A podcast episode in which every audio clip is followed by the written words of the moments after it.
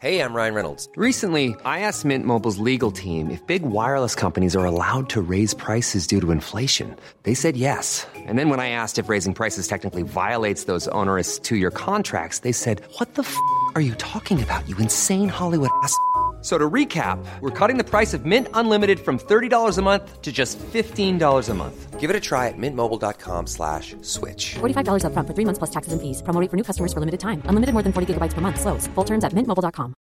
This is Paige, the co-host of Giggly Squad, and I want to tell you about a company that I've been loving, Olive and June. Olive and June gives you everything that you need for a salon quality manicure in one box. And if you break it down, it really comes out to $2 a manicure, which is absolutely insane. It's also so easy to get salon worthy nails at home with Olive and June. The difference between how your nails used to look when you did them yourself and now with the Manny system is a complete game changer. The best thing about Olive and June too is it's a quick dry. Dries in about 1 minute, lasts for 5 days and full coverage in up to 1 to 2 coats. Visit oliveandjune.com slash perfectmanny20 for 20% off your first system. That's oliveandjune.com slash perfectmanny20 for 20% off your first system. Hallå! Simon Gärdenfors heter jag och snart börjar veckans avsnitt av Arkivsamtal. Vill du lyssna på en massa exklusiva bonusavsnitt med bland annat David Liljemark plus en och en halv timme där jag pratar om NWA med PSTQ utöver förra veckans gratistimme? Då surfar du in på patreon.com arkivsamtal och bidrar med valfritt antal dollar. Om du gillar den här podden och vill bidra till att den kan fortsätta produceras så kan du också swisha en slant till 0760 72 47 38. Swish-numret finns även i avsnittsbeskrivningen. Det är i stort sett de enda pengar jag får in nu för tiden. Tänk på det. Min och Anton Magnussons standup-turné, Uppvigling och förledande av ungdom, drar igång igen om ett tag. Alla vårdatum är flyttade. Gå in och kolla de nya datumen på specialisterna.se. Vi kommer till 22 svenska orter till. Trots pandemin är det slutsålt på många ställen, så det kan finnas en poäng med att köpa biljetter redan nu. Vi kommer inte att ställa in någonting, utan i värsta fall kommer vi flytta datum som vi fått göra nu. I Stockholm finns det till exempel i skrivande stund bara 15 biljetter kvar till den 27 september på Scalateatern. Så de kommer ju ta slut ganska snart. En sak till. Glöm inte att följa med på Instagram. Där heter jag atgardenfors. Men nu kommer Arkivsamtal som klipps av min redaktör Marcus Blomgren. Mycket nöje.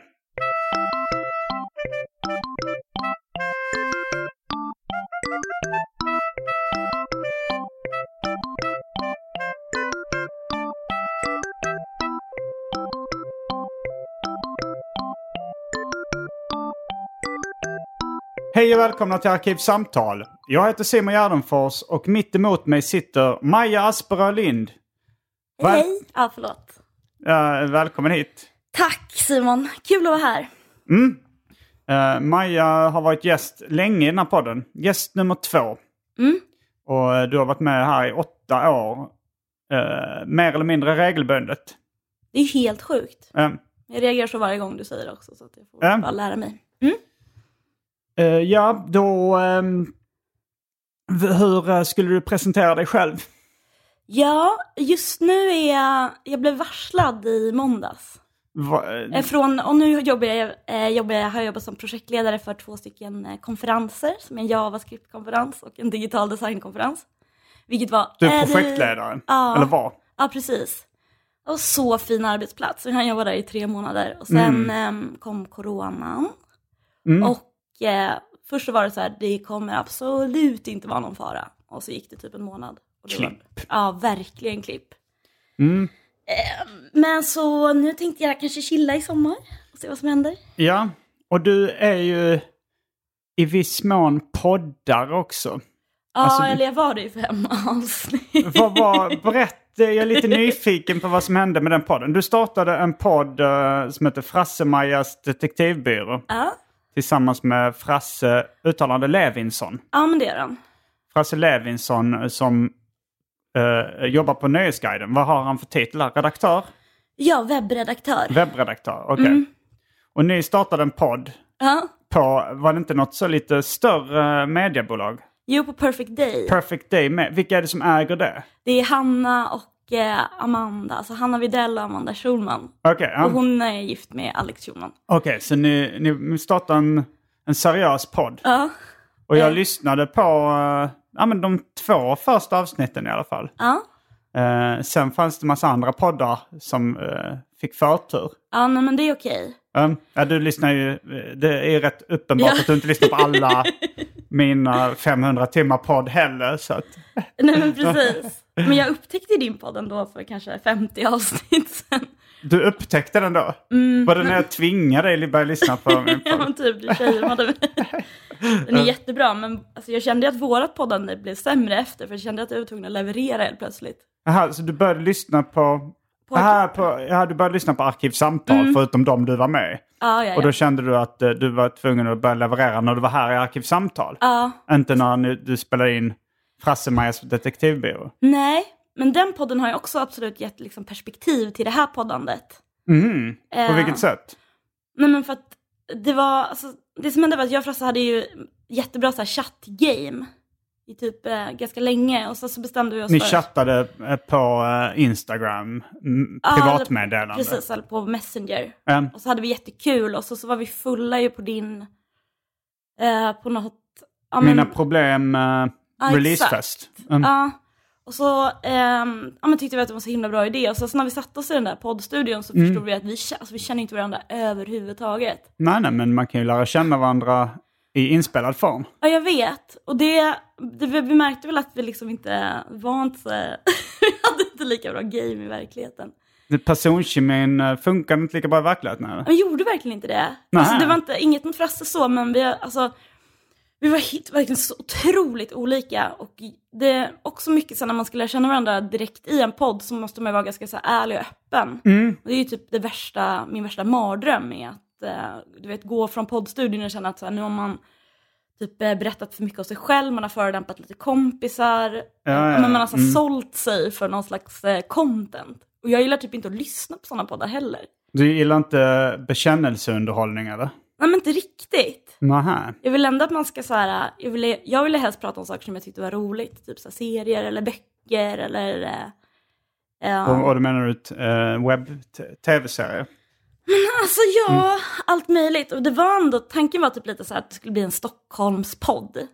Eh, Men Var det, för jag för mig att, att det var inte er egen vilja egentligen. Det var att ni kanske blev lite pressade av Perfect Day till det eller? För att ni behövde en nisch? Eller? ja men lite så, Eh, absolut. Det, jag kände det på mig. Det känns, eh, det känns lite out of character för dig att säga ska vi inte ha en, Stock, Ja. en Stockholmspodd?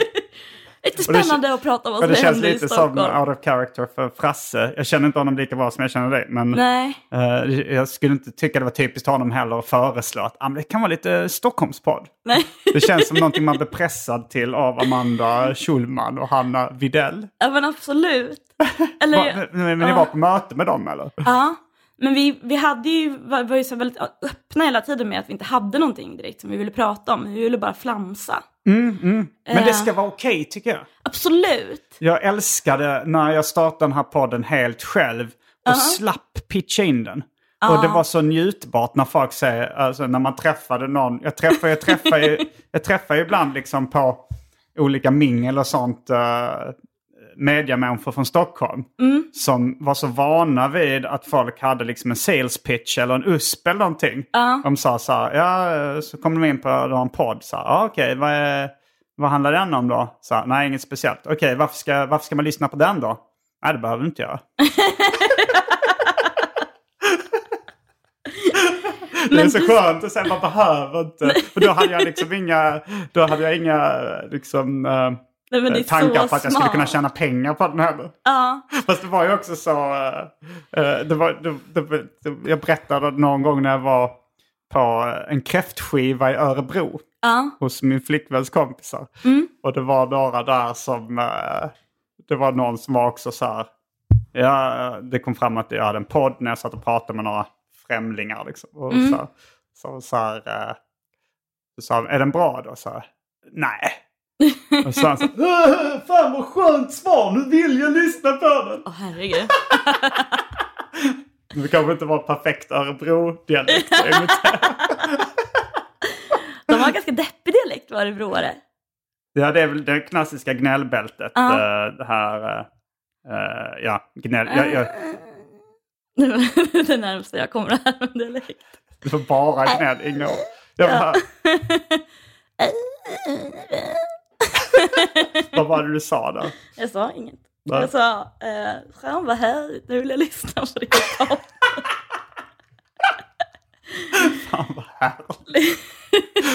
Ja, jag, det, jag har eh, fått dig att känna dig obekväm även i den här podden. Många gånger. Många gånger. ja. Spe, speciellt en gång när vi skulle göra någon form av improvisationsteater.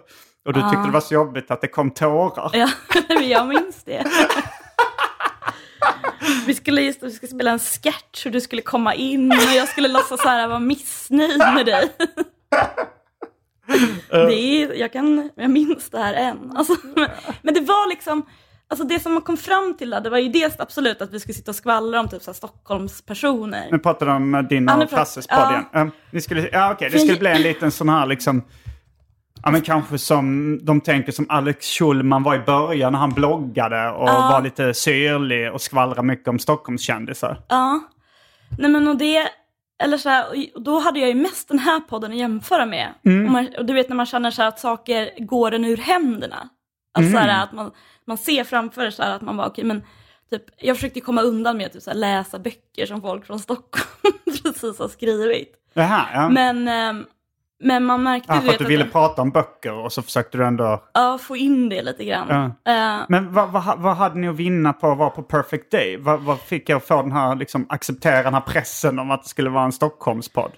eh, nej men för att vi ville väl ha så här, vi ville göra det lätt för oss. Okej, Så vi var ni fick en redo. klippare, för mig Ja, sa. vi fick en klippare precis. Och vi fick Okej. liksom ett, eh, alltså en jättebra klippare. Det var ju så superhärligt ljud. Okej. Alltså man var väldigt proffsig på den. Men ni Och- fick ingen, inget betalt? Nej, vi hade någon sån så här, om, om de lyckades sälja sponsgrejer till det så skulle vi få typ hälften av dem. Okej, um, Eh, vilket jag tyckte var en toppen deal. Mm. Alltså med tanke på att eh, det kändes som att man, alltså det var otroligt lite insats från ens egen sida förutom då att försöka göra en bra podd. Men sen då när man förstår att det är så här typ, liksom det som de, för vi pratade ju typ kanske en och en halv timme, i alla fall en timme varje avsnitt och de klippte Um. ner till så här en kvart på slutet. Jaha, de gjorde det? Ja, och det var liksom det som var kvar var ju verkligen typ eh, så Arne Weisses son och alltså Mm. sådana anekdoter. Och jag, alltså jag kan förstå att det kanske inte var så bra det andra innehållet heller, men det var ju, det var ju otroligt så här, omotiverande att fortsätta. Um, uh, var, var, Ehm, var det därför ni valde att sluta? Eller var det, alltså, var, var, det någon, var, var det du kände att du hade avslöjat för mycket? Eller var det något bråk? Eller var det liksom att ni hade dålig alltså, lyssning? Eller vad var det? Alltså nej men vi hade ganska mycket lyssnare. Mm. Det var, alltså, eller det var, det var kanske så här 3000 pers. Mm. Eh, det tyckte jag var jättemånga. Jag tänkte de samlade i ett rum. Eller hur? Mm. Gud vilken härlig tanke. eh, nej, men så själva så fame-känslan tyckte jag ändå var där. Det var fick mycket respons. Fame-känslan? Ja men att det liksom Menar du glädde tv-serien någonstans. med Leroy? Eh, nej, jag menar att så här, kändisskapet, Okej, det kunde det- jag ändå känna komma krypandes. Ja, ja. Eh, det tycker jag snarare fungerade avskräckande. Mm. Eh, nej men det var väl, det var nog främst att jag kände att så här, eh, det enda som sparades var typ när man själv mådde dåligt och berättade saker som bara var jobbiga. Mm, det sparade klipparen. Ja, Mm. och allt det andra klipptes bort. Och då var det som att så här, äh, gud jag kom, alltså man, man hade sån ångest när man gick därifrån. Och så Mm. typ eh, släpptes avsnittet dagen efter och så var alla så här, nej men det är inte så farligt. Och så började det om varje vecka. Ja, men jag tror det är en vanesak också. Jag, jag kommer ihåg att när jag, ehm, jag var med i Värvet var nog den andra podden jag var med i. Mm, Eh, Den första var TS Knas. mm, Om jag minns allting rätt så var det Värvet. Och då kommer jag ihåg att jag hade ångest när jag gick därifrån. Så här, har jag sagt för mycket? Har jag snackat skit om den här personen? Borde jag ha sagt det här? Kan det här förstöra något samarbete? Alltså en massa sådana eh, tankar. Då hade jag ändå då hade jag lite ångest faktiskt. Men sen, sen tror jag det är det här att när man bara kör på och märker att det inte händer så mycket.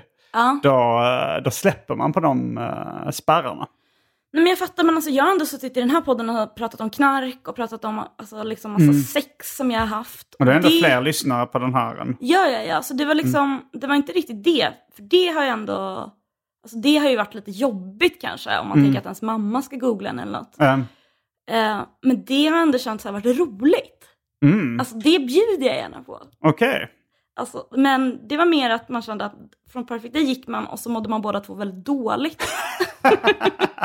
och hade berättat massa saker till ingen, liksom till ingen nytta typ. Ehm, Men jag tror också att både jag och Frasse var liksom lite för så här, alltså jag kan ju vara ganska negativt lagd. Det har jag inte märkt. Ja, vilken tur. Nej men så framförallt när det kom till egna prestationer. mm, mm. Eh, och jag tror att Frasse och vi behövde någon som var så lite peppig. Och det var Mm. liksom ingen av oss som levererade det.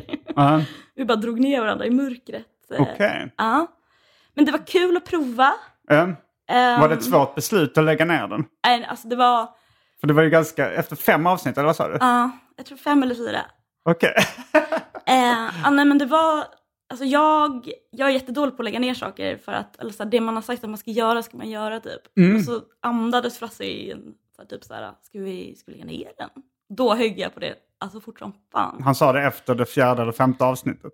Ja, men så nämnde det liksom typ i en bisats. Och sen så tror jag, alltså det som kändes så taskigt var väl typ att det kändes lite som att han hade mer att förlora på det för att han hade också pushat lite, alltså han har ju så lite kanaler och sånt. Jag har ju inte det längre alls. Jag är ju typ mycket kompisar på Facebook, men de skiter lite Har du i- 90 kompisar på Facebook? Mycket kompisar, Ah. alltså det är det enda jag har. Men fast jag har ju liksom en, en, liksom en kanal och sådär. På Facebook har blivit svårare att om man inte betalar pengar så når man ut till typ 10 pers på sin Facebook- Ja. Facebook-sida. Ja, men och det är liksom ingen som använder Facebook på det sättet.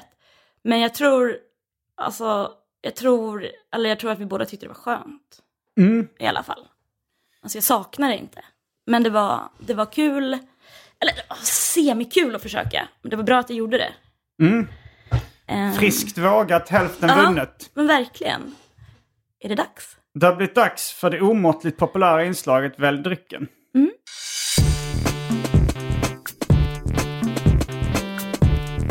Jag tror vi börjar med det fasta inslaget Välj drycken! Och här kommer alternativen. Mm. Idag är det 10 alternativ. Åh jävlar. Ja, Tycker du det var mycket? ja det var mycket. Brukar vara fler. Ja, okej då. Hostmedicin med kodein, halt. Mm. Eh, idag så erbjuder jag kaffe. Aha, ja, Pulverkaffe. ja, gott. Utan mjölk. Ja, mindre gott. Kanske socker. Ja, inget bra för mig ändå. Eh, Fanta Zero. Mm. Vitt vin av märket eh, Pinot Grigio. Grigio? Jag vet inte vilket Gi- språk det är. Pin, du? Pinot Grigio.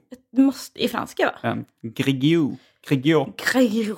Eh, Sen har vi Three Hearts Indian Tonic Water. Mm. Eh, Heinz tomatketchup. Godmorgon apelsinjuice. Sherry. Ja. Häxblandningen, det vill säga alla drycker som fanns i min kyl innan den genomgick en så kallad corporate rebranding. Den måste nästan få något epitet, alltså så här gammal häxblandning snart. Ja. Mm. Jag vill bara inflika det. Mm. och för tråkmånsar och nejsägare, vatten. Ja. Vad väljer du? Nej men nu, eh, jag brukar ju gå på Sponken va, Mm. oavsett tid på dygnet. Ja. Men eh, jag tänkte nog ändå kanske vara en, en eh, kaffetjej idag. En kaffe... Kaffetjej.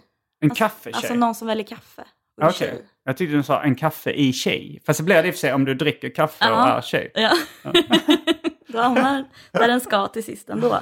Ja. Eh, ja, nej men eh, det var väl typ bara sherry på alkotemat va? Eh, även eh, Pinot. Grigio. Nej, nu fan blir jag dålig på franska. Men, Pinot Grigio. ja, perfekt. Mm. nej men så det blir en kopp kaffe då. Ja. Vad ska du ha? Eh, då tar jag också en kopp Java. Då är vi strax tillbaks med dryckerna kända från det omåttligt populära inslaget Välj drycken. Häng med!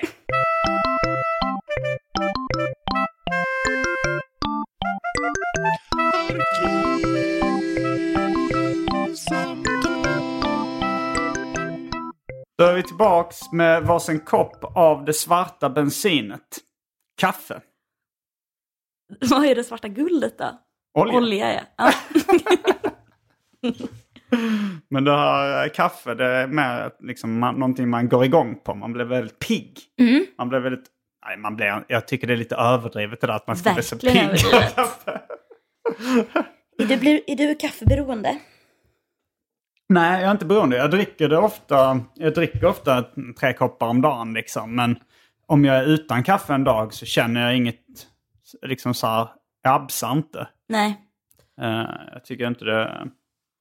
du går liksom inte runt och försöker Nej, det är inte så här, jag är inte sån, åh, jag måste ha mitt morgonkaffe. Jag har aldrig riktigt förstått den där... eh, alltså det är lite, koffein är lite, jag tycker det är överdriven. Folk överdriver effekten av den.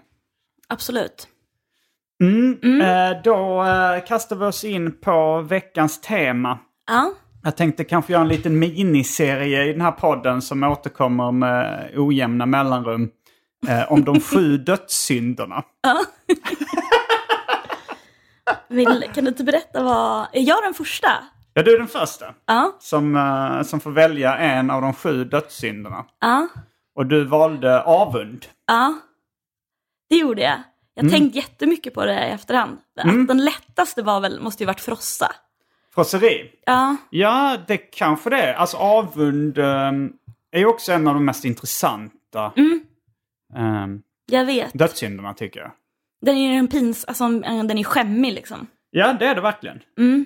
Jag kommer ihåg eh, första gången jag erkände att jag var avundsjuk. Ja. Det tror jag det var när jag snackade med mina föräldrar. Sådär.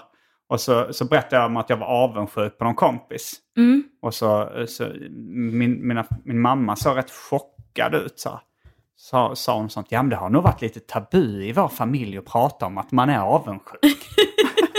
Jag älskar din mamma så mycket. Det känns som att hon, liksom, hon är den som gör att du kan få, alltså att du kan skriva så fina böcker.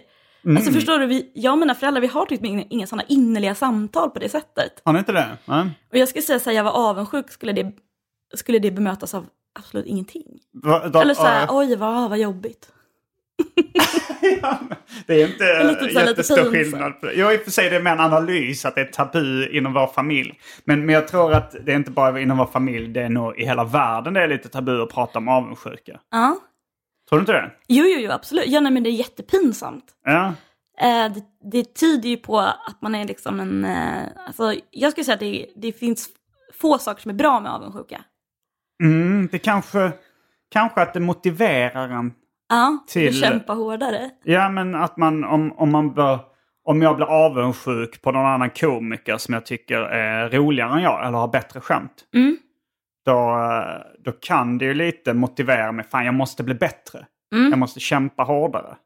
Absolut. Så det, det är det enda jag kan säga som är bra med avundsjuka. Men annars blir man ju en... eh, Alltså man uppfattas ju som missunnsam Ja, ofta. verkligen. Alltså jag, jag gick också tänkte på, eller jag kom på senaste gången jag var avundsjuk. Vi har en, eh, så här, en alkis i Hornstull där jag bor. Um, Som är eh, ja, men, eh, på topphumör för det mesta. Och han går runt och skriker så här till folk, typ det här, du är så jävla vacker! Då var jag ute och gick med Ja. min så här, höggravida kompis som ska föda precis när som helst. Eller så här, jag gick och hon cyklade. Jaha. För att hon är, alltså, så gravid är hon att hon orkar liksom inte gå. Okej. ja. Så, Alltså, eh, och då skrek han till henne. så när vi gick förbi. Det bara, herregud vad skön du är! Med den här jackan och cykeln. och då gick jag bredvid och bara, nu är hon, nu är hon höggravid. och det är hon som är den vackra av oss. alltså så, det, då, det kände jag, ja, då var jag faktiskt eh, regelrätt missundsam bara. Ja, jo. Att så här, borde det inte vara jag? Jo men det, det, det är nog också de gångerna jag nu för tiden är, eh, blir mest avundsjuk. Det är när eh, folk jag känner får komplimanger liksom. Mm. Och inte jag får det. alltså kanske mest då med för, alltså så här, vad rolig du var. Alltså Ja. så här stand-up grejer eller liksom någon som eh, nämner sina favoritkomiker och jag är inte med på den listan. Då blir jag avundsjuk på de jag känner som är med på listan. Liksom. Ja, men det förstår jag verkligen. men har du någonsin så här, alltså har du liksom...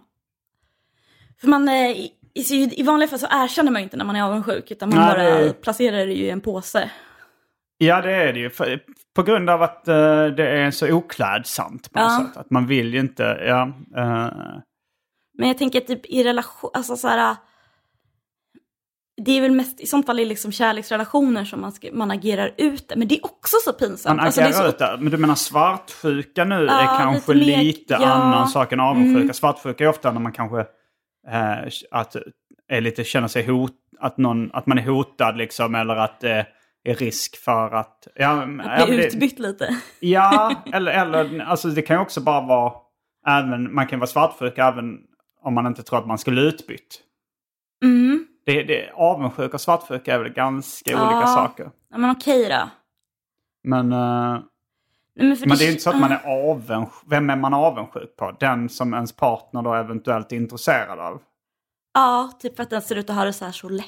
Typ. Eller du vet att man kan se det som saknas i en själv i den då. Mhm, mm. Jo, det skulle man ju kunna vara. Man skulle ju kunna både vara avundsjuk och svartsjuk på, på någon. ja, jag liksom. tycker ändå att de håller varandra i handen lite grann. Eller kusiner. På Mm. dåliga nu, får- Nu får jag bara upp känslor. den här relationen att partnern håller någon annan i handen. En kusin? Är hon otrogen med sin kusin? Min kusin! Hur träffades de? Nej, ja, du menar svartsjuka och uh, avundsjuka är uh, kusiner. Ja, Ja. i alla fall på samma släktträd. Kusiner i kubik. Eller någon sån eh, tremänning. Ja. Eh, jo, men det kanske de är. Mm. mhm. Jag, jag funderar ju också på det mycket så här, eh, vem man är avundsjuk på. Ja. Eh, och, alltså, tidigare i livet så har jag så här, lite tänkt ut ett så här, roligt svar. Mm. Att jag så här, hade velat vara Lou Bega. ja. Det är Mannen bakom uh, hitten Mambo number five. För jag Mm. tyckte ändå han, han, han, så liksom, han såg ut att ha det ganska lätt. Han var här, Otroligt lätt. ljus kostym, Ja. snyggt utseende, Panama-hatt. ja. En hit som förmodligen skulle förse honom med pengar. För resten av livet ja. Ja. Men sen fick jag höra eh, långt senare att han hade gått med i någon dansk sekt. Ja. Och då känns det som att då är man... För då är han dansk. Nej, men han var väl tysk tror jag. Ja. Eller, eller holländare eller något sånt. Ja, det känns Eh, det någon som, ja, form verkligen. Mm. av uh, västeuropé i alla fall tror jag.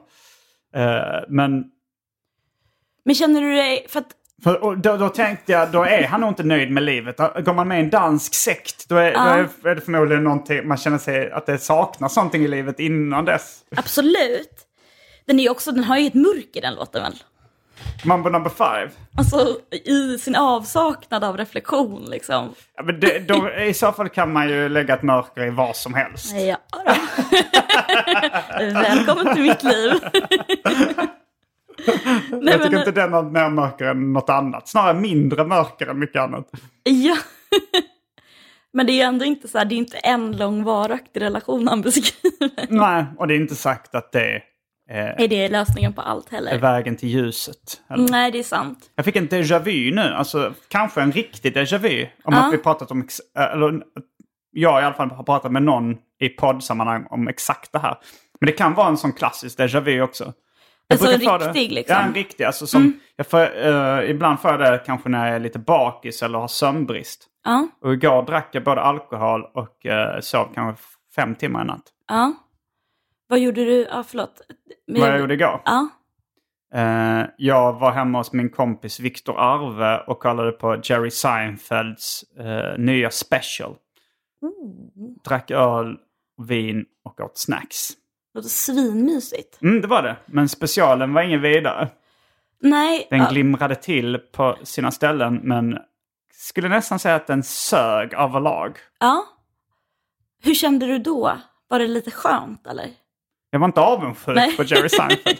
trots att han är en av de rikaste inom amerikanska showbiz. Jo, jag är nog lite avundsjuk på Jerry Seinfeld. Alltså jag just tänker det, jag tänkte precis att så här, det känns ändå som att du har, alltså att ni jobbar ändå, li, alltså ni har lite samma, Jo, jo. Han är ju... Jo, fan, jag är, nu när jag tänker efter. Jag är jätteavundsjuk på Jerry Seinfeld.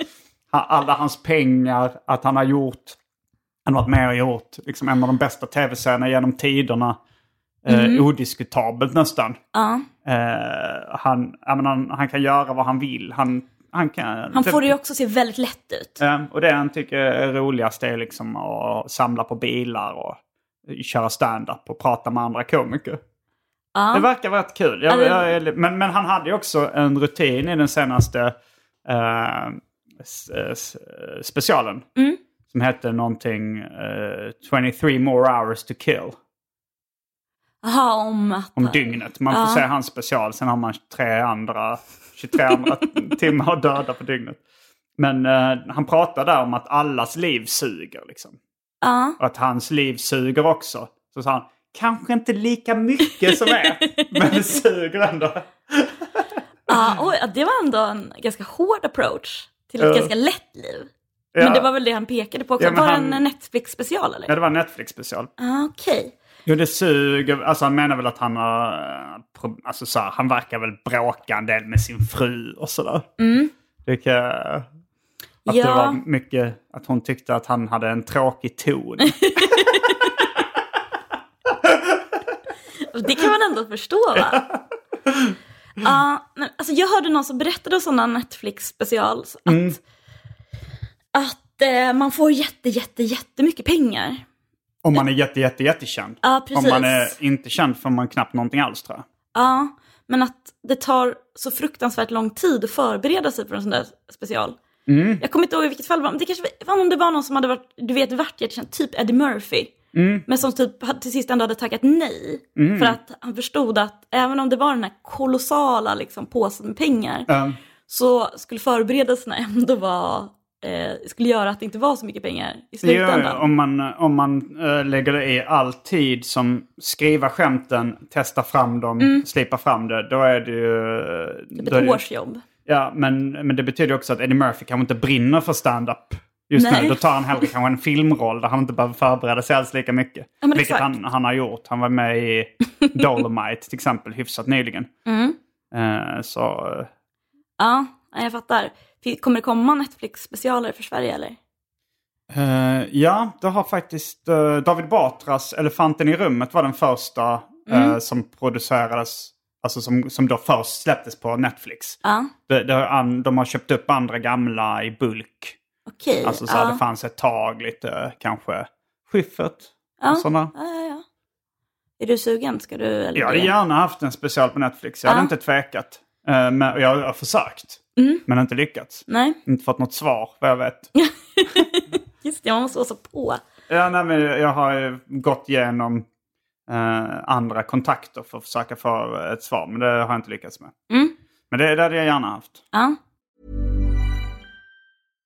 If you're looking for plump lips that last, you need to know about Juvederm lip fillers. With Juvederm Volbella XC and Juvederm Ultra XC, your lip look, whether it's subtle or bold, can last up to one full year with optimal treatment and no additional maintenance. Find a licensed specialist and see if it's right for you at juvederm.com today. That's J U V E D E R M.com. Add fullness to lips in adults over 21 with Juvederm Volbella XC or Juvederm Ultra XC. Do not use if you have severe allergies or a history of severe allergic reactions, or if you're allergic to lidocaine or the proteins used in Juvederm. Tell your doctor if you have a history of scarring or taking medicines that decrease the body's immune response or that can prolong bleeding. Common side effects include injection site redness, swelling, pain, tenderness, firmness, lumps, bumps, bruising, discoloration, or itching. As with all fillers, there's a rare risk of unintentional injection into a blood vessel, which can cause vision abnormalities, blindness, stroke, temporary scabs, or scarring. For full important safety information, visit juvederm.com. When you're ready to pop the question, the last thing you want to do is second guess the ring. At Bluenile.com, you can design a one of a kind ring with the ease and convenience of shopping online. Choose your diamond and setting. When you find the one, you'll get it delivered right to your door. Go to Bluenile.com and use promo code LISTEN to get $50 off your purchase of $500 or more. That's code LISTEN at Bluenile.com for $50 off your purchase. Bluenile.com code LISTEN. This is Paige, the co-host of Giggly Squad, and I want to tell you about a company that I've been loving, Olive and June. Olive and June gives you everything that you need for a salon quality manicure in one box. And if you break it down, it really comes out to $2 a manicure, which is absolutely insane. It's also so easy to get salon worthy nails at home with Olive and June. The difference between how your nails used to look when you did them yourself and now with the Manny system is a complete game changer. The best thing about Olive and June too is it's a quick dry. Dries in about one minute, lasts for five days, and full coverage in up to one to two coats. Visit oliveandjune.com slash perfectmanny20 for 20% off your first system. That's oliveandjune.com slash perfectmanny20 for 20% off your first system. Men, men annars är det ju liksom svårt att hitta folk som jag är jätteavundsjuk på.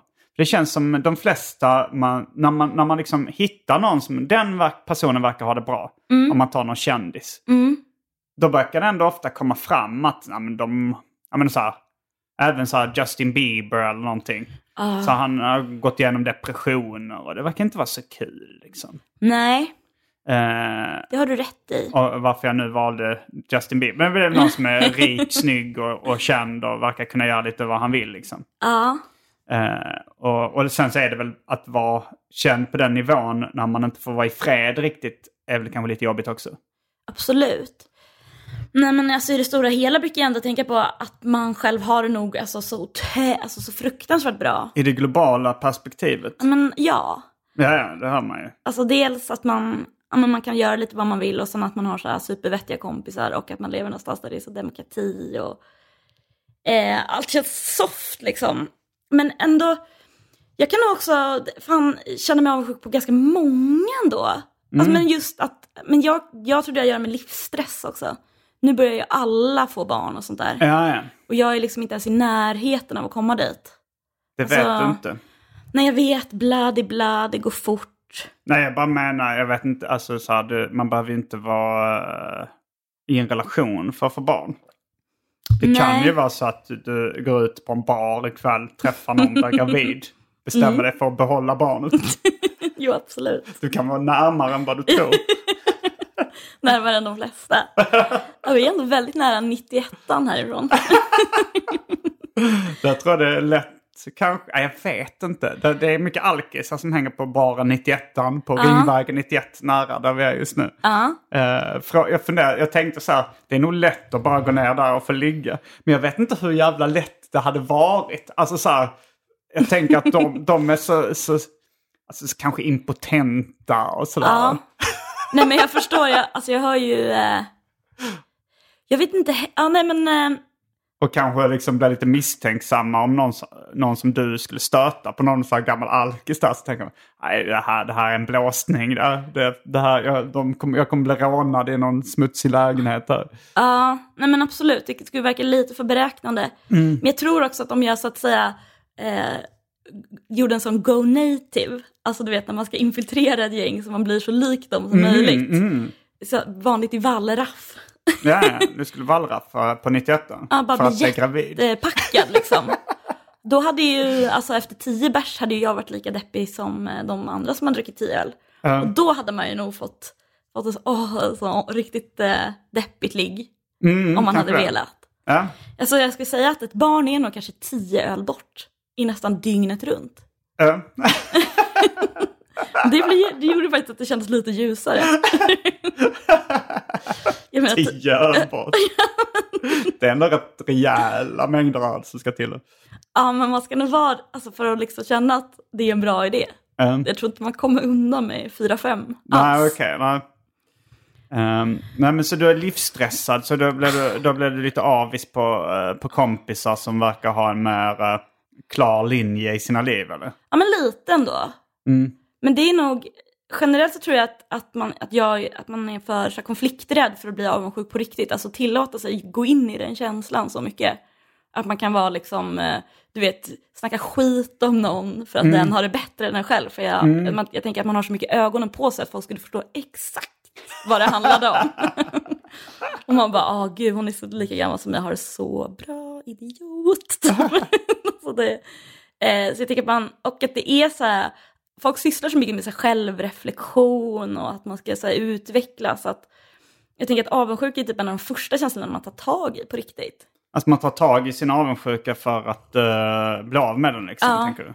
Mm. Att man lär sig, alltså att det finns det känns som att det finns ett ganska lätta verktyg att eh, fråga sig så här, varför är du avundsjuk? Och så bara, det är för att du saknar det här och det här. Så får man liksom... Så får man skaffa det. Ja, precis.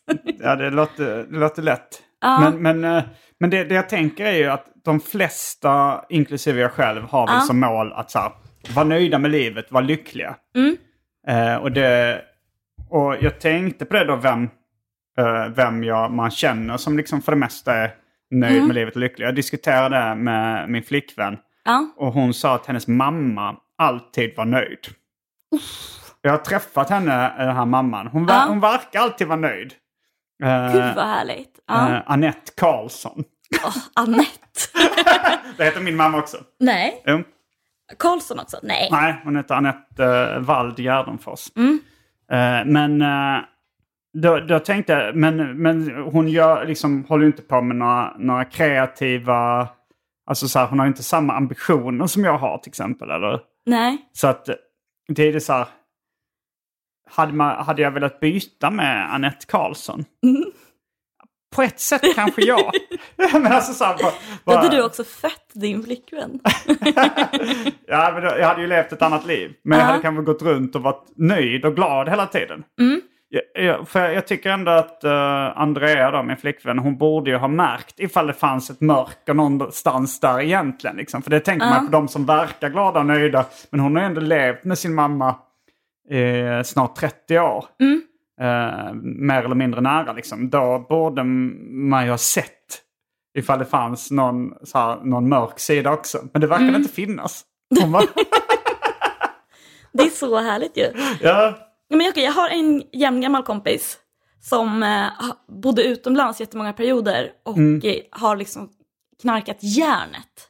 Mm. Alltså vi, vi pratar kanske alltså under en lång period, hoppat mellan olika länder, knarkat järnet. Mm. Alltså, och eh, man tänker att den personen skulle vara, du vet, helt bränd i skallen. Mm. Ja men du vet, jättemycket ångest, eh, inte kommit någon vart. Det hem är typ en av de lyckligaste människorna jag känner. Mm. Och kan köra på, inte alls i samma tempo, men kan ändå liksom unna sig en eh, helg på Mm. ett rave. Och ändå så stråla in på jobbet, alltså kanske vid nio på måndag, vara exakt lika produktiv, exakt lika härlig. Det är som en, det är som att någonting har, det är som en kortslutning. Och det Mm. kan jag ändå vara lite avis på, för att jag kan ju få ångest av så här två bärs ja. och behöva sova i 12 timmar efter det. och eh, det är, ja, det är lite sorgligt i sig själv att det är det jag är mest avundsjuk på är de- någon som klarar av att knarka mycket. Men det verkar så jävla härligt och jag har liksom studerat ja, men, henne på nära håll. Alltså vi har, har Henne liksom... är slang för hen. Ja, exakt. Eh, Eh, och jag, alltså jag, inte- jag ser inget. Du Alltså, ser vi har- inget mörker? Nej. Det är liksom- någon du känner nära alltså? Ja, men som jag har jobbat ganska mycket med och jobbat med liksom på projekt där man inte är hemma. För jag Jag tycker ser- nästan mm. alltid är så när man lär känna någon nära. Eh, alltså både nära kompisar och eh, liksom partners och sånt där. Mm. Att, eh, ä- ä- att man alltid upptäcker att den personen mår ganska dåligt ibland. Mm. Eh, att, det, att det är liksom... För, det, för att liksom folk som kan ge ett väldigt så här, problemfritt intryck ändå har de sidorna. Mm. Det, nu, nu, jag, jag, det har ju varit så. Det, nu vet jag inte hur det hade varit om jag hade levt ihop med Annette Karlsson om jag upptäckte några, några mörka, att hon mådde dåligt ibland också. Men, Ja, vad spännande. har, du, har du inte upplevt det? Att Alltså- alla du har kommit nära har eh, haft, eller nu kanske du har kommit, den, den, den här tjejen som du har jobbat ihop med uppenbarligen. Ja, Eh, du kan, jag vet inte om du kommit henne tillräckligt nära då för att eh, se alla sidor. För det, det ska ju ändå vara, man ska ändå gå rätt lång tid och man ska vara rätt nära ibland för att upptäcka, okej det fanns ändå eh, Ja, vet. stunder den personen mår väldigt dåligt. Nej, men jag har också pratat med hennes eh, pojkvän om det här och han Mm. säger så här, hon har mörka sidor, det är bara att du inte har sett Ja, dem. det är men, det. men också att jag tror att det kanske, han speglar sina egna mörka sidor. Jaha, För alltså, jag har inte sett ett spår av dem. Nej men det är ju ganska lätt att dölja om man bara, om, om man bara liksom är på samma jobb som någon eller sådär. Men om man är ihop med någon eller väldigt nära kompis, då är det svårare att dölja efter ett tag. Absolut. Jo, Men eh, folk du har varit ihop med, är det någon av dem som eh, liksom inte verkar ha må dåligt ibland? ja. Okej. Nej men jag, eller liksom, jag hade en pojkvän som verkligen var, så- alltså, klart han hade problem och så. Men det var, jag minns att jag tänkte så här när jag gick och studerade honom, när vi bara gick runt hemma, så här, Mm. det är ett jävla jämnt humör alltså. Okej, ja. Och att det verkade så himla skönt. Att istället för att ha så här toppar, dalar, toppar, dalar, som Ja. man själv kanske har lite mer, att det var otroligt jämn kurva. Men att det också var ganska frustrerande. För att man var lite samma, bara, men det är lite som en robot. Mm, ja. ja men jag har också ganska jämnt humör. Mm. Jag har också blivit kallad robot. Ja, du har det. Eh, men, eh, men jag har ju eh, toppar och dalar och det har varit värre förr. Det, och ju, ju mer uh, centralstimulerande både alkohol och droger och sånt, desto mer toppar och dalar blir det ju. Mm. Det är inte, det, och nu dricker jag ibland, men, eller ganska ofta. Mm. Men eh, det är mycket mindre toppar och dalar än när jag drack mer och använde, eller knarkade lite ibland också. Mm. Ja, men du känns ju ändå som att du verkligen har så här, äh, hittat din plats nu. Det är tuffa på. Eller Ja, lite. jo men det har jag nu. Ja. men jag tänker du måste ändå stöta på ganska, eller för jag tänker du ändå har, lever i en sån värld där det handlar jättemycket om prestation. Mm. Du måste ju ändå ha lite, ganska mycket folk som är avundsjuka på dig. Kan du inte få ett annat tjuvnyp då och då? Som Jo, du ändå kan, jo, lätt jo. kan spåra liksom till avundsjuka. Absolut. Men grejen är att eh, jag vill ju att folk ska vara avundsjuka på mig. Mm. Blir, det, är, det är ju liksom, eh, det är ju, eh, ja men det är ett tecken på framgång. Eller det är så här, då har man väl förmodligen gjort något rätt. Ifall någon är avundsjuk på en. Så att jag, ser, jag blir ändå, det, det är ju inte en, en sida jag är jättestolt över. Nej, Att jag vill att andra ska vara avundsjuka på mig. nej, Men det är ändå en känsla jag har. ja. Som jag erkänner. Nej men jag fattar och det känns ju som att det finns någon sån alltså, allmän åsikt att eh, typ börjar folk bli så arga på en så har man gjort någonting rätt. Ja, Liten då. Att, för att man är ändå så här, man tar mycket plats typ. Hitler, han gjorde Ja. någonting rätt. Folk blev ar- väldigt arga på honom under andra världskriget. Nej men lite så eller så här, att folk ska ha en åsikt typ. Ja, Men- jo, jo, men alltså det är klart att om man blir framgångsrik och känd då är Mm. det mycket fler som har en åsikt om en. Och, och det är sällan det bara är positivt. Ja men verkligen. Alltså, ja exakt så. Men eh, Tror du att många är avundsjuka på det? Nej. jag vet inte. Men jag tror att så här, om man träffar mig på en fest Um, så kan, jag nog, eh, kan det nog se lätt ut liksom. mm. Ehm, Att du har den här att du, du kan hålla humöret uppe i offentliga sammanhang. Ja men lite så. Och att eh, jag tror ändå att, så här, att, man, man kan liksom, alltså få det kännas som att man kanske inte så har valt den vanligaste vägen men att det funkar ändå. Mm, Alltså jag, jag har märkt ändå att jag kan provocera folk som är väldigt, väldigt duktiga. Mm. Och att det är som att de tror att man själv inte är duktig men att, det, att, alltså så här, att man får, typ får saker lätt. Du har, verkar ha haft rätt lätt att få lägenheter har jag för mig. Jo men det, alltså, jag har ju stått i bostadskö bara. Det är ju i och för sig fuskigt. Ja, okej. Du har stått i det sedan du var barn eller? Mm. Ja. I Stockholm? Men jag är ju född här också. Mm. Och dina föräldrar skrev in det tidigt? Alltså man gör mig lite så, man har det ju i blodet. Lägenhetsblodet.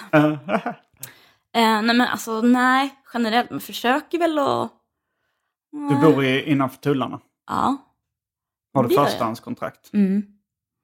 Men det är mycket prat om marknadshyror nu va? Mm. Så jävla konstigt faktiskt. Det är dyrt. Alltså de vill ju att det ska bli jätte, jätte, jättedyrt. Mm. Eh, så att ingen kan bo kvar i sina hyresrätter. Nej. Utom rika människor. Men det är också Mm. där eh, om du hade gått till eh, lite kåkstad i, utanför Bombay. Ja. Då hade nog väldigt många varit väldigt avundsjuka. Ja, gud usch vad hemskt. ja, det är ju väldigt orättvist faktiskt. Alltså det är för sig, alltså det är, jag, jag har varit i en kåkstad utanför Bombay. Ja. Kommer- det var det jag tänkte, alltså det var det fattigaste jag sett. liksom. Ja. Att de bodde rätt mycket som, eh, jag tänkte campingen på Hultsfred efter ett år om man bor så. Ja. Och, eh, det var väldigt eh, trashigt. Ja. Eh, men det var ju den här klichén att de sprang runt och var glada där. Ja. Det ser man ju ofta på sådana här också. Eh, nu, nu är det eh, skakande bilder från de svältdrabbade områdena i Sydsudan. Och sen så ser man den barnen springa runt och skratta. Men alltså handknuten fotboll ja. Ja. Och de försöker hitta någon, någon tragisk bild, men det går inte. Alla är glada. Nu uh, hårdrar jag det här lite, den här Ja, ja, nej, spaningen. men absolut. nej, men, men jag tycker också man har hört någon sån eh, hittepåundersökning där så här, man är som lyckligast om man har lite, lite bättre än, eh, än alla runt sig. Mm, men det har jag läst många gånger också. Ja, Och det, källa ingen tänker jag. Men, Jag tror nog ändå det finns någon... Det är svårt att göra sådana undersökningar, men jag, jag gissar ändå på att det finns belägg för det. Mm. Det, det. Det stämmer ju att man blir... De har väl gjort några... Det är svårt att mäta lycka och sådär, men ja, det är ju så att folk är lite lyckligare i länder som är lite rikare. mm, Och, och det verkar också som att man blir lycklig till en viss gräns av eh, pengar. Men sen så när man, när man når en viss gräns, ett tak liksom, som, är en, som jag tror låg ungefär på en eh, genomsnittslön för en svensk läkare. ja. Är det topp... det. eh, Ja, det, så, mer än så behöver du inte. Efter det så Mm. blir du inte lyckligare av pengar. Men om du når en genomsnittslön för en svensk läkare så, så är det inte pengarna som gör dig olycklig i alla fall. Vad tjänar de? Kanske 80-90 typ? Är det så mycket? Det låter för mycket. Jag tror de har ingångslön på kanske 70? Är det så jävligt? Nej men jag, nu... eh, nu är det... Nej men kanske inte när man är sån AT-läkare. Men jag tror ändå att de har en rätt... Alltså, men jag tycker alla har väldigt hög lön. Alltså, Alla en- människor Ja. i hela världen? Nej men lite så alla, måste vara sån ganska inflation. Nej men... ehm, jo men jag tror att de tjänar det någonstans. Okej. Alltså det här är också källa att eh, Pau sa när hon gick in i Paradise Hotel att hon fick motsvarande tre läkarlöner för att vara med. och Okej, hon fick um. ungefär 250 000. Okej, ja. Eh, så det är det jag bygger min läkarlönsfakta på. Och att man vet att typ, så här, de har det bra. Var det inte rätt länge sedan Pau gick in i... Tyvärr inte. Okej, hon är tillbaks. Hon, eh, ja, nej, men det har hon varit. Ett par varv. Du vet att det är Paradise Hotel-final idag? Eh, nej, det visste jag inte. Ja. Det var länge... Jag tror jag såg lite på den första säsongen av Paradise Hotel. Och När Alex har- Schulman var med typ. Var han det? När han var programledare. Men det kanske inte var den första, nej första säsongen, jag såg om den. Faktiskt, det första avsnittet. Det är Olinda och eh, kronprinsessan, nej inte kronprinsessan, alltså prinsessan eh, eh, Sofia. Okej. Mm. Mm. Det är, det, det är bättre nu. Mm, nej, ja. Mm. Eh, ja men förlåt, tillbaka till... Eh, Till avundsjuk. ja. Är du avundsjuk på Paradise Hotel-deltagarna? Nej, men de upptar väldigt stor tid av min eh, tankekraft. Mm. Nej, men jag kan nog vara lite avundsjuk på att de är så, alltså, de är så vältränade. Ja. Det, det är det jag tänker på, att det är det som gör att jag aldrig skulle klara mig bra inne i huset. de, för att de, är, alltså, de blir nog valda väldigt mycket för hur mycket de har liksom pallat träna inför att gå in. Ja, det blev ju lite skillnad där liksom. Eh, det var kanske med Paradise Hotel där de kom på att det sålde med snygga människor. Ja, För att eh, när man sa Robinson och sånt där, då var det ju lite blandat. mm, precis. Även om eh, liksom 30 dagars svält gör underverk. Så här, 30 dagars svält och sol. Alltså, Ja. De såg ju fantastiska ut liksom, när de kom ut ur Robinson. nej, men, nej men absolut, men de är ju inte så här, de är, det, är inte, det är inte det att folk är så himla bildsköna i ansiktet, det är ju att man är väldigt, väldigt vältränad typ. Mm. Som jag tänker är liksom hemligheten. Men det är ju en grej som man kan också styra över rätt mycket själv. Hur vältränad man ska vara. Absolut. Jag, jag är kanske mer avundsjuk på folk som eh, har, alltså har ett, eh, ett bättre utseende, alltså an, bättre anlag, vackrare drag än vad jag har. Ja. Kan jag bli lite avis på. Ja. Men sen, eh, jag är ändå hyfsat nöjd med mitt utseende. Jag känner att det är många som har, har det värre liksom. Ja. Att jag känner så här, ja. men jag, jag har ändå eh, fått, eh, fått det rätt bra. Mm. Sen, sen, så sen tränar jag också liksom. Ja. Så att jag, jag anstränger mig rätt mycket för mitt utseende. Men, Mm. eh, eh, men jag, det, det är ganska sällan jag går runt och är avundsjuk på andras utseende. Ja, men jag fattar. Okej, men en, en grej då som man kan, alltså som en avundsjuka som man aldrig liksom verkligen kan känna, det är ju om man träffar du vet, ett skönt gäng utomlands. Alltså som ka- är från kanske till exempel Kanada. Där Okej. verkar de ju må så jävla bra alltså. Mm. Då kan man känna att de, alltså att man, du vet, man får en insikt i en värld som man skulle vilja vara en del av. Och även om ens egna värld är liksom helt okej, eller toppen om man har ju liksom byggt den själv. Mm. Så du vet, börjar man längta bort. Det är jag där- mest avundsjuk på det gänget. Ja. Det är att de föddes med engelska som modersmål. Aha. Ja, men det, det tänker jag som, jag är ju nu i nöjesbranschen. Mm. om, jag, om jag gör, alltså och eh, eh, en stor del av min eh, talang, om jag nu får använda så ett självgott uttryck, Mm. Absolut. det är språket. Alltså så att jag kan formulera mig, jag kan, jag kan liksom, ja, men det, det är ju både i stand-up, poddar, eh, raptexter och, och liksom i viss mån tecknade serier så är det ju liksom språket spelar en central roll. Ja. Och hade jag gjort det på engelska direkt, Mm. då hade jag kunnat nå ut till så mycket större del människor, så mycket fler människor. Alltså om man får Ja. en eh, hit Mm. och den är på engelska, då är det mycket lättare att nå ut till... Och alltså, så, så jag är avundsjuk på alla som fö, äh, föds i till exempel Kalifornien. För att, äh, inte, inte alla Ja, kanske, nej, men, men jag menar, det, det är så mycket bättre förutsättningar. Där är det, så här, det är fint väder året runt nästan. Mm. Eh, du har engelska som modersmål.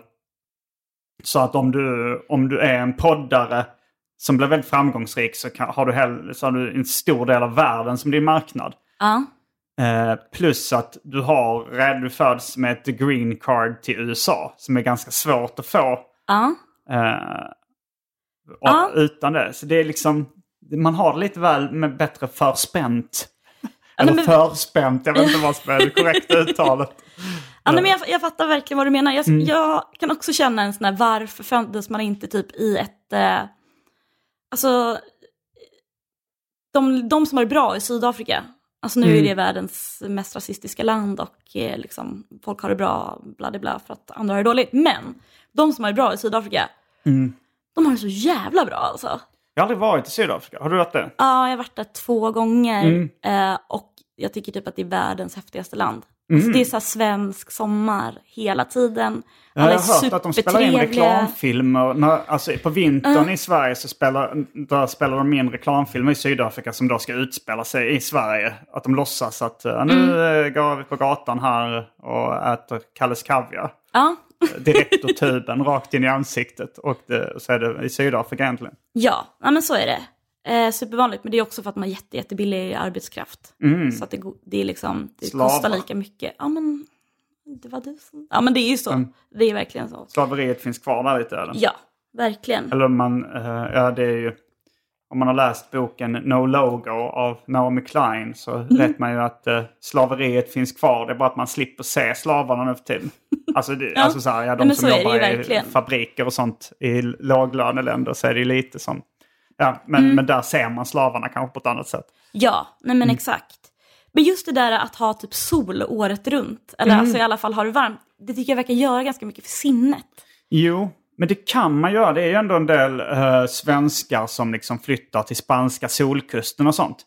Då behöver man ju inget green card. Man får ju flytta inom Europa eh, m- ja, mer eller mindre fritt.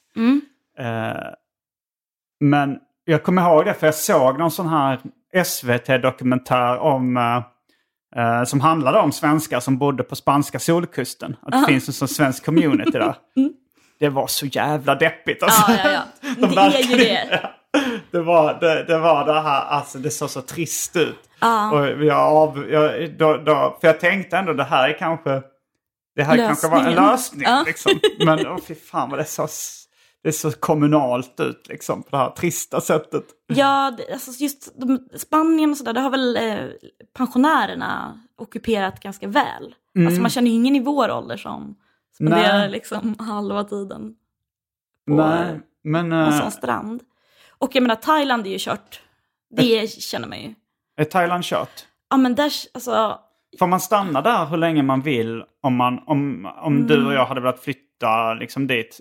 Kan man göra det utan uppehållstillstånd? För jag vet både liksom mina favoritställen att vara på i, i Japan och USA. ja. Och båda de två är tre månader utan, eh, Mm, utan något speciellt visum. Liksom. mm. Eh, jag tror att Thailand också har tre månader, men jag tror att man kan göra sådana visa runs. Obs, alltså det här är ju saker som jag har hört när jag var 20, alltså 15 år sedan.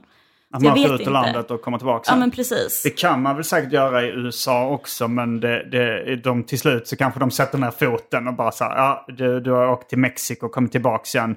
Tre Eh, gånger typ. Ja, Ja. jag vet, det är väl lite oklara regler där tror jag. Men, men eh, jag tror det går inte att bara så här, ah, nu ska jag bo i USA och var tredje månad så tar jag en liten uh, tripp till Tijuana. Nej men precis. Men jag, jag vet inte, det var så länge sedan jag eh, försökte något sånt där. Eller, alltså, jag Ja, du bara- har försökt? Nej men jag tror kanske när man var i Asien att man var tvungen att liksom hoppa ut och sen hoppa tillbaka. Ja, Någon det. gång. Mm. Och sen så är det kanske att man, om man tänker att man är inte lika rädd. Alltså så här, jag, jag är rätt rädd för att aldrig mer få komma tillbaka till USA. Ja, jag kan Så man tänka mig tänker man det. gjort något sånt där trick då så här, ah, nej du, eh, Ja. du är deporterad.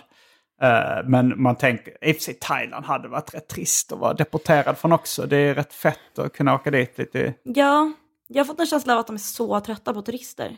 Thailand då? Ja, jag hade några kompisar som var där Mm. eh, för några år, alltså ganska, kanske för två, tre år sedan, som var så här, alltså de, alltså thailändarna var så osköna.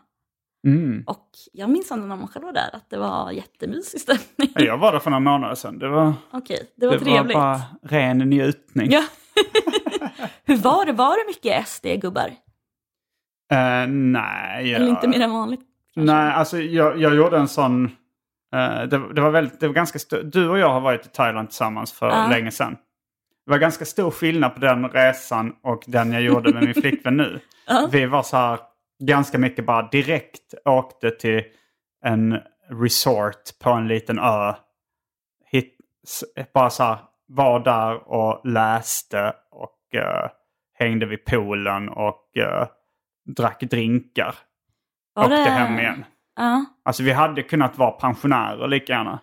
Det var ju Ja. liksom ingen... ja, Vi kanske var på... Det var no, alltså så här, och när vi var, vi var väl på något, det var, vi hörde så här, ah, men ikväll har de något disco där liksom. Eller något så här rave eller vad det var. Ja. Då gick vi dit och bara tittade. Ja. Och satt med varsin drink och pratade. Ja, hon ser ut som en radiostyrd Marie Fredriksson. Var- Satt, och- vi deltog liksom inte i festandet. Oj, hade ni sådana all inclusive armband också? Nej, det var inte all inclusive. Men det var Nej. en sån resort där man liksom kunde äta svingod thaimat på, på liksom resorten. Och, Mm. och det fanns solstolar och pool och hav. Och, eh, man, man behövde inte röra, men vi rörde oss väldigt få eh, metrar. Det Mm. fanns lite andra restauranger liksom i närheten och sådär. Men det var, det var väldigt mycket pensionärsresort. alltså som man tänker som... Det, det, det kan jag bli lite avundsjuk på. Folk som lever det här livet som Seinfelds föräldrar gör på Del Boca Vista Ja. i Florida. ja men det här som att leva på en sån resort året runt. Det är sol, man går runt i hawaiiskjorta och shorts. Man har någon liten cocktail. Man har lite liksom, man är klar. Man, man har inga ambitioner att göra karriär med någonting annat. Man har sin partner där som eh, man liksom hänger med. Det finns ju, vad heter de? Eh, Det var så vi levde då. men den, eh, det är en sån, TV, en sån skrattserie, två tjejer som bor i New York. ehm, som är ganska sorgliga. Men det finns... Uh, two broke girls eller Broad Eh, City. Broad City. Det finns ju jättefin del i deras när de flyttar till Florida. Mm. Och älskar det. Ja. Men sen till, tills de inser att alla är liksom rasister. Och det är. Aha, det är väldigt likt då Fin- Thailand. Eh, ja, nej men de, alltså de gör ju precis det som Jerry Seinfelds föräldrar gör. De två tjejerna, men de är Ja. rätt unga. Men de flyttar dit och... Ja, precis. Eh, ja, men du vet, har det toppen tills folk börjar kommentera att det är så fint skönt att de är kritvita i ansiktet. Mm. ja, men det, Mm. det känns som också en klassisk så här, när till exempel Se- Sex and the City var, var, var nytt eller var på tapeten. Mm. Då var det många så här, krönikörer i tidningar som var så åh jag är avundsjuk på deras liv. Jag hade också velat ha ett sånt där tjejgäng som man snackar skit med. Dricker Cosmopolitan. Och, Ja, för det, verkligen. det känns som att tv-serielivet är nog rätt mycket folk som har som ideal.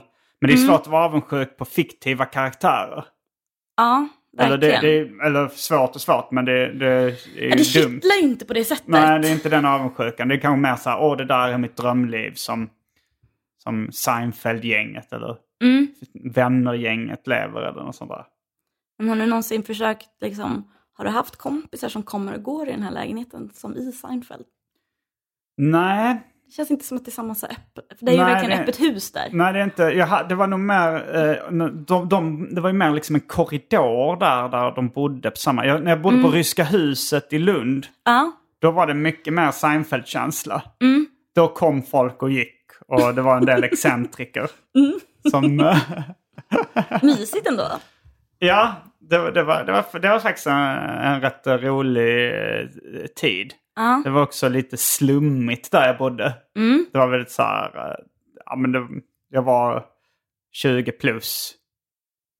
Eller var jag det? Var jag kanske till och med runt 20? 10 plus. Nej men jag var nog, jag var nog, eh, jag var kanske 20 när jag flyttade dit. Ja. Och bodde där ett år. Var det en studentkorridor? Mer eller mindre. Mm. Eller var det som, lite som där Adam Svanell bodde ett tag? Maria Plaza. Maria Plaza. Ja. 50% ungdomar, 50% pundare. Ja, ja men det här var, det var det, man behövde inte vara student för att bo där på eh, Ryska huset. Utan det var liksom officiellt ett pensionat. Tom Kronsjö pensionat hette det. Eh, men man kunde bo där väldigt billigt och det gick att få tag på rum där som var liksom, lite mögliga, lite smutsiga, lite dåligt isolerade. Ja. Eh, och det var, så det var rätt mycket utbytesstudenter som bodde där. Mm. Eh, den här eh, 35-åringen som sen eh, blev misstänkt för Anna Lindh-mordet men var oskyldig. Det var där jag träffade honom första gången. Ja. Han bodde där också. Eh, det var ja, mycket studenter och, Ja. och jag var väl student delvis av tiden där. Men sen så när jag skulle försöka slå mig fram som serietecknare och, och illustratör. Då bodde jag kvar där för det var så jävla billigt. Mm. Eh, det var precis innan jag flyttade till Stockholm. Har, du, eh, vad, har det varit mycket underlag för serier som skedde där i Ryska huset? Ja, jag gjorde ju eh, den här serien om eh, 35-åringen då. Ja. Som, jag, som blev väldigt uppmärksamma då när, folk, eh, när han var gripen för Anna Lindh-mordet. Sen gjorde jag en serie, jag tecknade mycket i fanzine då. Så Jag gjorde en serie som hette Ryska huset som publicerades i mitt, fanzine Ukraina. Eh, men den hade väldigt liten spridning. den Ja, ja. Hette fanzinet Ukraina? ja. Ja. Hur Eh, många ex blev det? hur många, alltså det, det blev ganska många nummer. Men vi tryckte dem kanske... Högsta upplagan var nog 100 ex. Skulle jag gissa på. Kanske 200 vid något tillfälle. Mm. Ibland eh, kopierar man bara 50 ex eller 20 eller sådär. Mm. 50 tror jag var kanske det minsta. Ja. Men, eh, men jag, jag håller på att läsa en, eh, en manga. Ja. En japansk serie som heter Dokudamu Tenement. Eller något liknande. Jag kan Ja. inte japanska. Men den handlar lite om en sån här uh, hyreskomplex. liksom. Sunkiga lägenheter. Och de följer då en, en slacker som bor där. Ja. Eh, jävligt bra. Jag, jag bara köpte, köpte en volym. De är svåra att få tag på. Ja. Så eh, hör av er till mig på sociala medier. Till exempel eh, DM på Instagram eller någonting. Om ni vet hur man får tag på volym 2 och 3 på engelska av Dokudamu Tenement. Men det var, det var liksom så här. serietecknaren som har gjort den, han lärde känna någon så här slacker som bodde i något sånt här hyreshus. Ja. Så beskriver de honom så här, here is, och så är det något japanskt namn. Ja. No job, no money, no woman. Gud, sen- det låter helt fantastiskt. Ja, det var. Och sen träffar han, han, han tar lite så här tillfälliga jobb. Och han träffar någon kille som, som är så här trosfetischist. Det är helt äcklig Mm. det scen är när han så träffar honom. vanligt Japan. Ja, det är nog, det är nog lite mer öppet. Men han, han liksom hänger med honom och får lukta lite på hans trosor. Han är väldigt inne på så här äckliga, äh, äckliga trosor. Då, liksom. Ja. Han ko- kokar bland annat buljong på trosor och sånt där som han dricker. Det var väl äckligt. Ja, det är jävligt äckligt.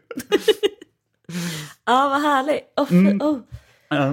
Ja, eh, Är det har- någonting du vill tillägga om avundsjuka innan vi rundar av det här kalaset som jag så skämtsamt kallar det? Ehm, nej, jag vill bara säga att det finns, ehm, har du, det finns ju Fab Five Japan. För Fab som- Five Japan? Ja. Är det att de stylar en lägenhet då? Ja, och, eh, och några japaner. Och det har ju kommit nya Fab Five, ett nytt Fab Five-gäng. Så jag vill bara tipsa dig och alla om det. De är helt fantastiska. Är det på engelska? Ja, Mm, ja, men det låter... eh, Var kan man se det här? Netflix. Fab Five Japan? Ja, alltså så mysigt. Mm, det kan Eh, vara kul. mm. Nej men om avundsjuka så... eh, nej, vad fan. Det är vad det är. Har du Det- något? just, eh, just det hade eh, den här Seinfeld-rutinen, eller eh, specialen jag såg, han hade Ja. en rutin om den typen av uttryck. It is what it is. Ja. Att man verkligen säger ingenting. Jag vill hellre att du andas med bara vanlig luft rakt i mitt ansikte än att säga It is what it is. Jag säger det jätteofta. Jag säger också det hände. Och i vilket sammanhang säger du det hände? Och så gjorde vi det här och så, ja. Och man bara, "Ha, gud vad sjukt. Man bara, ja. Så här, det hände. Jag älskar ju den här, det var någon gubbe som Adam Svanell pratar om, har pratat om. Som, eh, som hans standardkommentar efter lite vad som helst var.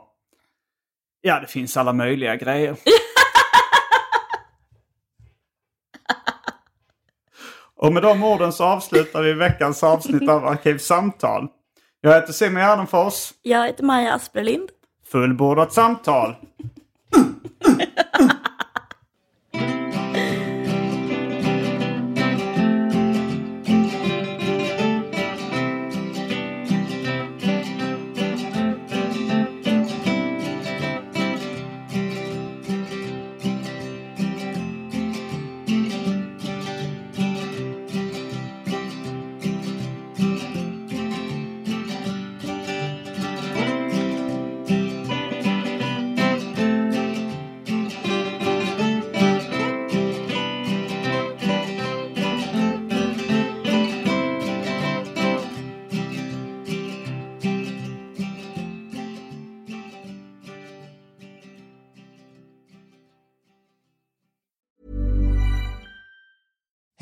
It's Danny Pellegrino from Everything Iconic.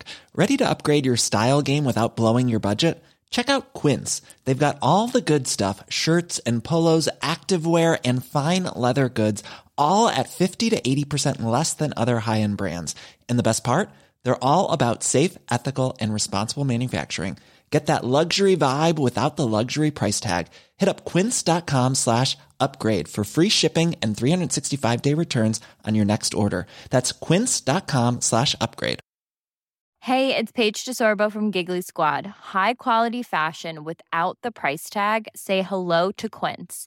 I'm snagging high-end essentials like cozy cashmere sweaters, sleek leather jackets, fine jewelry, and so much more. With Quince being 50 to 80% less than similar brands. And they partner with factories that prioritize safe, ethical, and responsible manufacturing. I love that. Luxury quality within reach. Go to quince.com slash style to get free shipping and 365 day returns on your next order. Quince.com slash style.